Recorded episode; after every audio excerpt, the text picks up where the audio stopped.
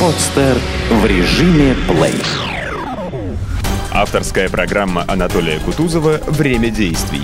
Реальные истории об активности, развитии и предпринимательстве в любой сфере. «Время действий».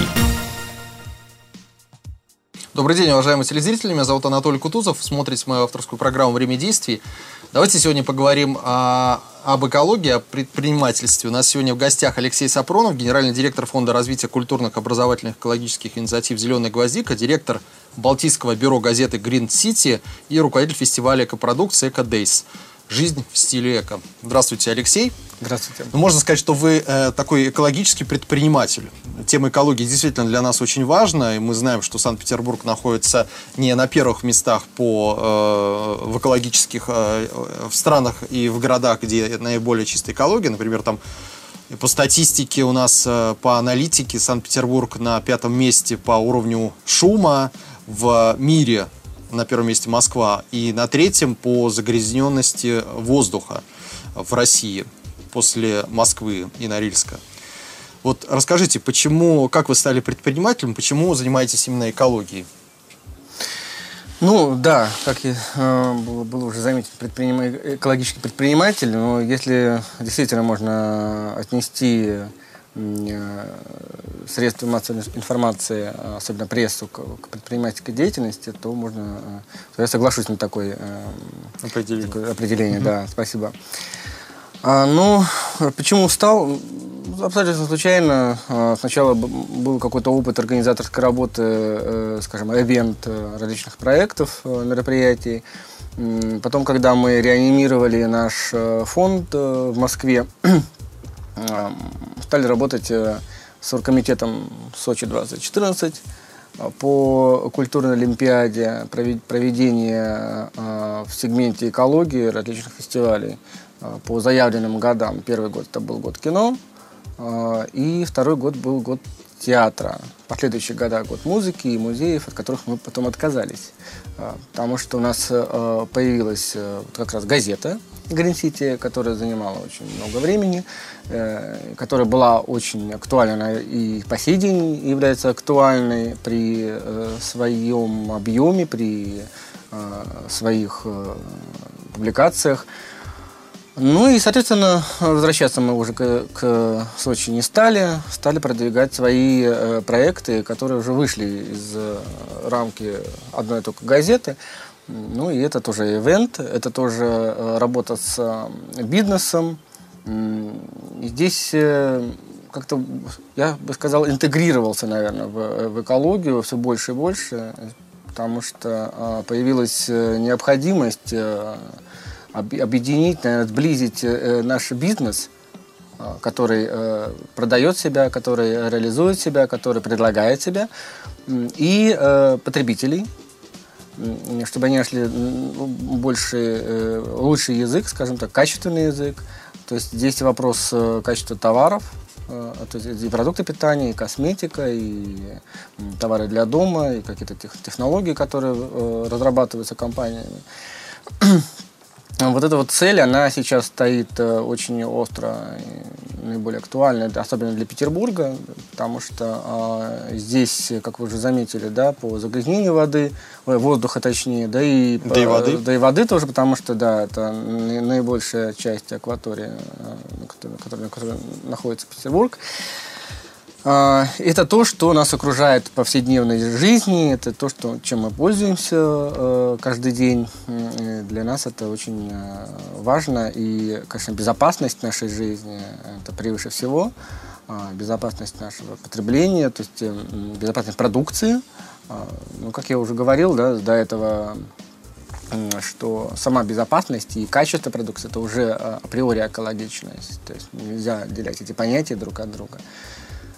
Кстати говоря, про загрязнение воздуха, оказывается, более чем на 90% воздух загрязняет именно автотранспорт, который у нас растет, там по 10% в год увеличится автопарк. А из хороших событий, вот 10 октября состоялось открытие канализационного коллектора, который еще, по-моему, был запущен при Валентине Ивановне. На водоканале, да. Она даже приезжала открывать. Который, вот. Это долгострой такой, который очень долго строился, там более 20 лет, по-моему, этот коллектор. Не знаю, насколько он спасет, конечно, ситуацию, ту экологичную ситуацию, которая сейчас наблюдается в Санкт-Петербурге и его окрестностях, но по поводу загрязненности здесь, конечно, мы, я не знаю, какой уже степени критичности приближаемся, потому что мне кажется, что прошли уже все максимальные знаки. Но здесь что я хочу сказать. У нас недавно на фестивале был представлен круглый стол, на котором мы обсуждали как раз. Расскажите, вопрос, кстати, вот о фестивале Eco Days, как возникла идея его создания и какова его основа, каковы его цели, на какие темы проходят круглые столы? Ну, изначально он был создан в прошлом году, и мы планировали его как эко-маркет, просто эко-маркет. То есть, соответственно, показать, познакомить общество с тем, что есть вообще на рынке лучше, качественнее, безопаснее. Экомаркет – это такая ярмарка, по сути, да? Ярмарка, да. Ярмарка экологического товара. Угу. Всего товара, что может быть вообще представлено в данный момент. Может быть, для себя кто-то из общества может принять какую-то альтернативу тому, что он потребляет в данный момент, да, и так далее. И потом постепенно это стало уже выражаться в такие огромные форматы с привлечением какого-то сообщества, делового сообщества по обсуждению знаковых проблем посредством круглых столов. Потом мы дополнили это какими-то элементами искусства, экологического искусства, хотя, в принципе, большая часть всего искусства, она экологична тоже, опять же. Это фэшн-показы, которым мы привлекаем молодых людей, обратить внимание на то, что есть вот такая мода, и она наиболее актуальна, она наиболее безопасна. Вот так вот как-то обрисовался сам по себе фестиваль в качественном формате. То есть у вас привлекает огромное количество людей. Мода – это тоже экологические товары, да? Конечно. То есть шубы, конечно. Без меха. Это же индустрия. Это индустрия, конечно. Это колоссальный бизнес, на самом деле, мода. Да? Шить одежду из эко-тканей, шить одежду этичную.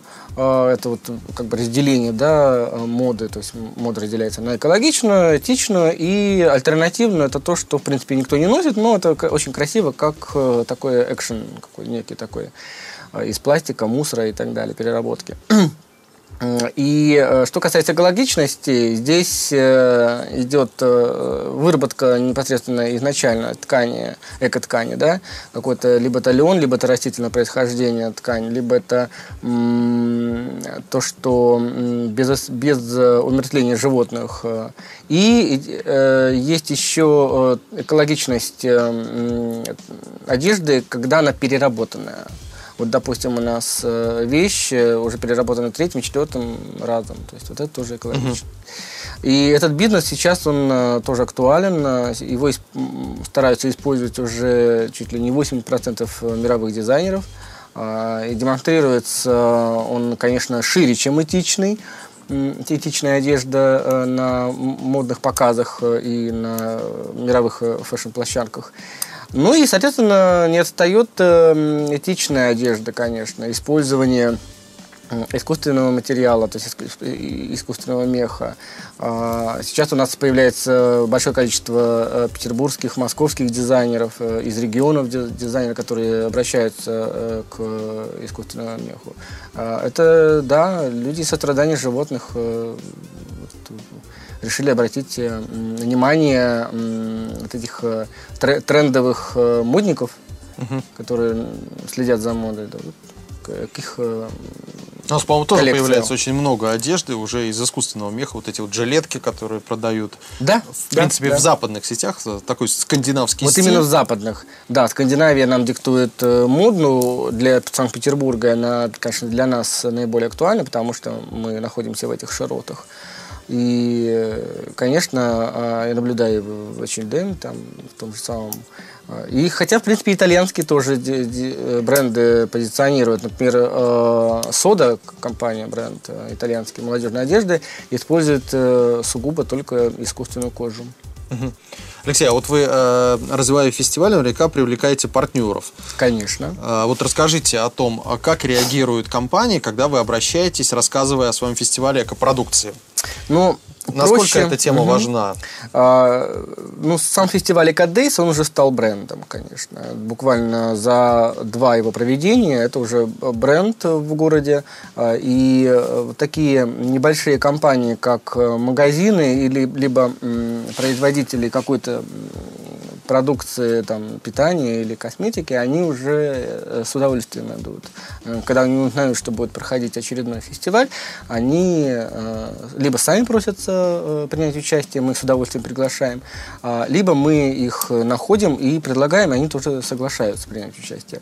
Немножко сложнее с экологическим строительством архитектуры, потому что мы все-таки расширяем границы продукции, и, соответственно, мы хотим показать нашему обществу, что, в принципе, не только можно потреблять как какой-то вот штучный, единичный товар, да, но и в чем нам можно жить, в принципе, да, где, какое для нас безопасное помещение, помещение, где мы не только живем, но и работаем, каким воздухом мы в этом помещении дышим, это уже технологии. И, соответственно, вот в этом году мы пригласили к участию, и очень рады этому, компанию «Камфил» шведскую, которая 50 лет назад придумала и ведут разработки, успешные разработки в области фильтров по очистке воздуха в помещениях. Конечно, вот с западными-то понятно. Вот как реагируют российские сложные идут, на самом деле. Здесь я поднимал, кстати, вот этот вопрос на семинаре в Хельсинки по экофуду, что российские предприниматели, к сожалению, не совсем этичны в бизнесе, то есть в предоставлении своего товара, своих услуг, не совсем, скажем, добросовестные. Те же самые строительные компании, которые имеют приставку «эко», далеко не эко, у них и дома, и какие-то материалы, например, строительные, они идут с нарушением каких-то экологичных, технологических норм, да. И когда им предлагаешь принять участие в том или ином, они говорят, а мы вообще никак с экологией нет-нет-нет. Я говорю, ну у вас же эко. Ну, мы, говорит, просто так поставили эту приставку для привлечения, соответственно, ну, там эко-окна какие-то, да, я часто совершенно верно. Этого, к сожалению, очень много.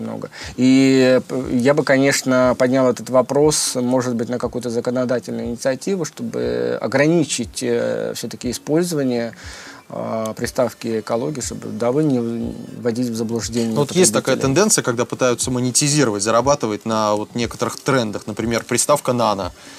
Сколько товаров продается с приставкой «нано» и сколько продается товаров с приставкой без ГМО, с приставкой «эко», пытаясь на этом заработать. Но качество этих товаров не всегда соответствует тому, что написано. Не то чтобы не всегда соответствует, оно оставляет желать лучшего, на самом деле. Качество это... А вот расскажите об организациях, об общественных организациях, о там, правительстве, с кем вы контактируете, кто поддерживает и кто наиболее активен. Как вот проходят эти круглые столы? Вот я наблюдаю часто, оказываясь на некоторых конференциях, что говорится очень много общих слов. Приходят люди, которые буквально говорят и жуют. Говорят о том, что нужно, требуется сделать, надо решать. И из года в год. Вот. Хотелось бы, чтобы в этом году поговорили, а через год или через полгода встретились и рассказали о результатах. Вот как у вас это из вашей практики? Я принял такое решение с коллегами, посоветовавшись, что нам не нужны круглые столы, на которых было бы просто обсуждение одной темы. Этого недостаточно. И это неинтересно, в принципе, уже никому. И если мы хотим привлекать на эти круглые столы, на форумы каких-то знаковых фигур, да, и вообще внимание сообщества, мы должны, соответственно, иметь какое-то продолжение. Вот проводя вот этот круглый стол по урбанистике во время фестиваля, одна из важных тем была, конечно, развитие велоинфраструктуры в нашем городе. И здесь я специально акцентировал вопрос для строителей, почему как раз две темы были связаны, велоинфраструктура и экологическое строительство, чтобы строители, которые, девелоперы, да, как они называются, при планировании какого-то квартала или какого-то жилищного фонда, да, там, вот как, например, намывной остров Севзапинвеста, чтобы они уже сразу закладывали в этот проект развитие, то есть возможность велоинфраструктуры. Потому что без этого строить город нельзя категорически. Чтобы потом нашим чиновникам, это, что очень сложно сделать в данный момент, не пришлось ломать голову, как нам втиснуть какие-то велодорожки и где нам приткнуть вот эти велопарковки.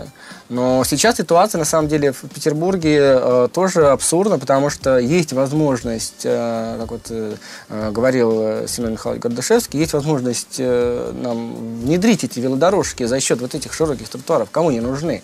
Они никому не нужны, на самом деле. За счет них можно урезать вот эти тротуары, да, скажем, и провести там 1,5 метра требуется для велодорожки. А потом у нас есть прекрасный опыт наших соседей, тех же самых северных стран. Они же ведь изначально тоже не планировали при строительстве Хельсинки или Стокгольма эти велодорожки. Да? Амстердам, да. Вообще тесный городок, Копенгаген, вообще техники, такие городки. Но тем не менее они нашли возможность, где их провести. То есть здесь необходимо волевое решение нашего правительства, администрации города, ограничить транспорт, то есть пути вот этого транспорта, который нам все больше и больше загазовывает наш воздух и пространство. И, конечно, вот этот круглый стол мы проводили с целью, чтобы не оставить все, как оно есть, обсудили и разбежались, а чтобы вынести наиболее актуальные вопросы, мы пригласили специалистов от велодвижения, мы пригласили специалистов от строительных компаний, мы пригласили обычных экологов, чтобы вынести какой-то отдельный вопрос, который был выработан, например, вот на этом круглом столе, и вынести его на обсуждение, нужно нам это или не нужно, что это нам менять вот в данной степени, в данном сегменте, это или не стоит менять. Мы это сейчас формируем, будем выносить на общественное слушание, как это сделают с законами, с некоторыми у нас федеральными, и уже после этого мы будем направлять в законодательное собрание с инициативой принятия решения на этом уровне. Скажите, а кто у нас в городе вот такие активисты в области экологии? Кого вы могли назвать и в какой сфере они работают? Ну вот, если брать, например, из официальных лиц, я знаю Ольгу Галкина, депутат законодательного собрания, которая очень активно продвигает и вопросы как раз велодвижения в Петербурге, и вопросы по мусороперерабатывающим аспектом, там, да, отходом и по зоозащите. То есть вот таких вот 3 больших сегмента, которые она ведет.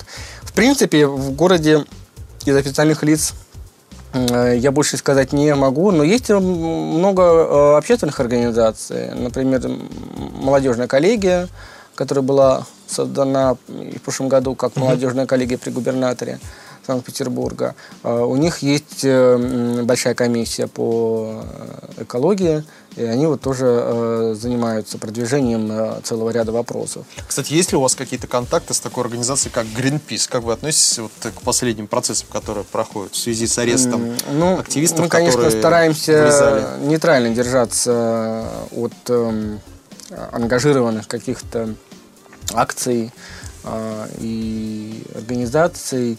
К сожалению, я не могу сказать, что мы с Greenpeace сотрудничаем, но вот с Всемирным фондом, например, некоторые у нас есть сотрудничество, но это, конечно, больше в каких-то совместных, не наших совместных, а у наших партнеров совместные проекты, где мы являемся там либо партнерами, либо соорганизаторами и так далее. Есть довольно-таки много в Петербурге организаций общественных, солидных, с которыми мы дружим, являемся партнерами. Это организация «Белона», например, правозащитная экологическая организация. Это Центр защиты прав животных «ВИТА». Это наши друзья тоже, и мы их поддерживаем в их мероприятиях и акциях. Ну, вот. А вот кто мешает или что мешает? Наверняка есть силы, которые каким-то образом сдерживают вашу полезную инициативу. А зачем нам мешать?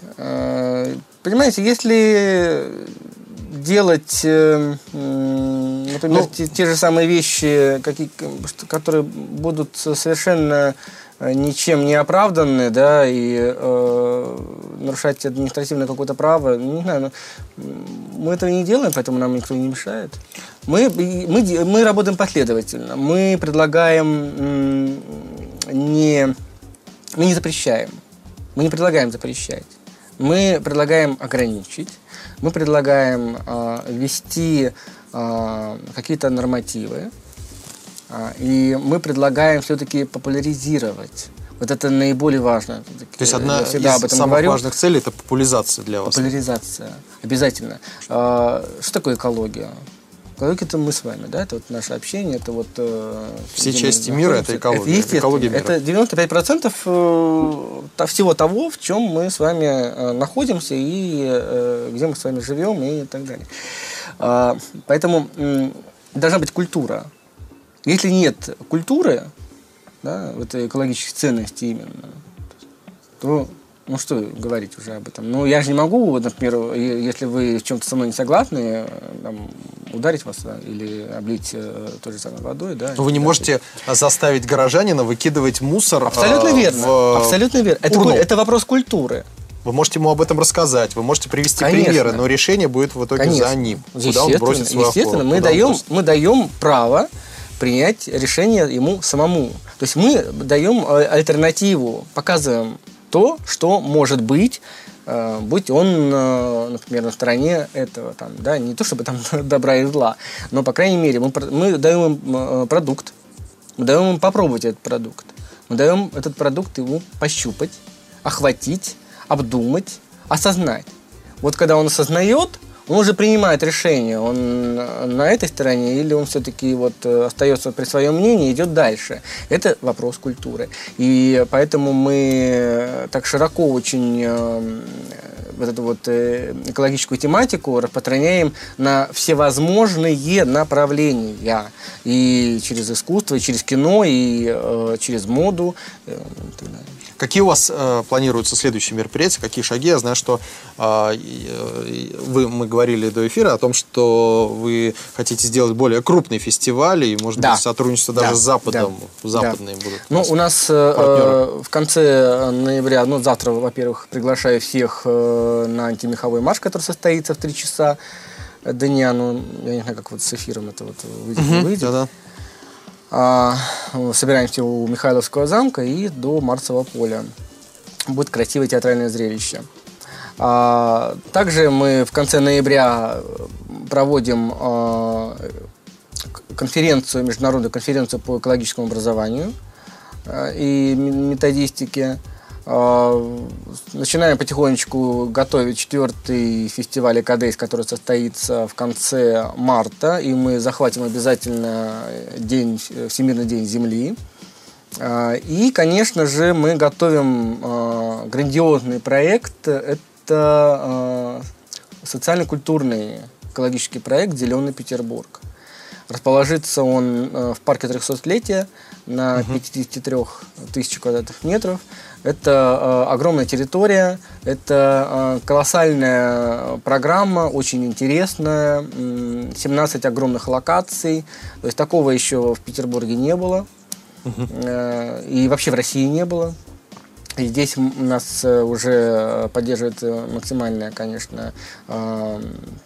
поддерживает город. Вот мы заручились поддержкой вице-губернатора Василия Николаевича Кичеджи.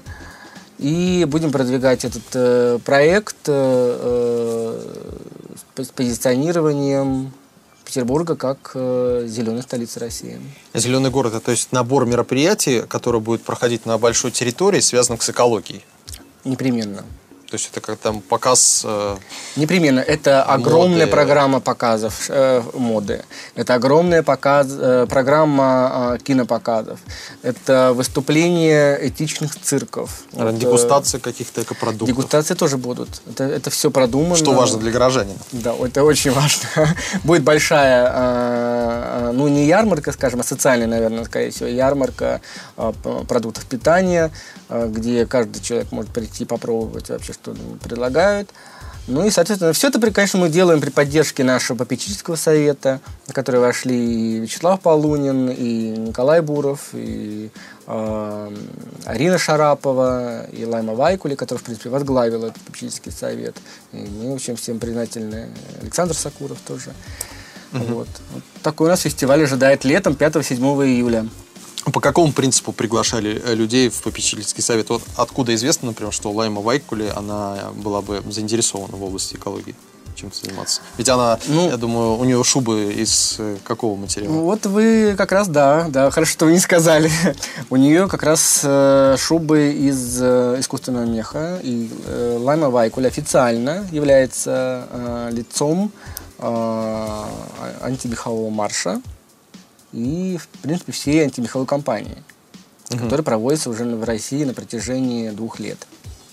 Лайма Вайкуле, Ольга Шелест и Артемий Троицкий. Это вот эта наша звездная троица, которая, в принципе, поддерживает это направление. Алексей, ну что ж, мы вам пожелаем удачи. Что бы вы хотели пожелать нашим телезрителям, нашим горожанам? Я хотел бы пожелать вашим телезрителям и нашим горожанам, чтобы они следили за тенденциями экологической продукции, чтобы они обязательно следили за качеством этой продукции, то, что они потребляют, то, что они покупают. И, конечно, чтобы они боролись за свои экологические права на чистый воздух, чистую воду, на свободу своего передвижения по городу, неважно, велосипед это или самокат, или какой-то пешим. Может быть, какую-то книгу прочитать, может быть, куда-то можно прийти, стать соучастником вашего мероприятия, фонда? Ну, да, у нас есть пока своя страничка ВКонтакте, фонд, там мы публикуем все свои различные проекты, и, соответственно, можно приобщиться, можно читать газету «Грин Сити», которая выходит раз в 2 месяца и распространяется бесплатно. Ну и, соответственно, знакомиться с последними новостями. В интернете, конечно, можно... Ну хорошо. Спасибо, уважаемые телезрители. Спасибо, Алексей Сапронов. У нас сегодня в гостях был Алексей Сапронов, генеральный директор Фонда развития культурных, образовательных и экологических инициатив «Зеленая гвоздика». Желаю вам хорошего настроения и здоровья. Следите за окружающей средой и занимайтесь спортом. Удачи вам, до свидания. С вами был Анатолий Кутузов. Скачать другие выпуски подкаста вы можете на podster.ru.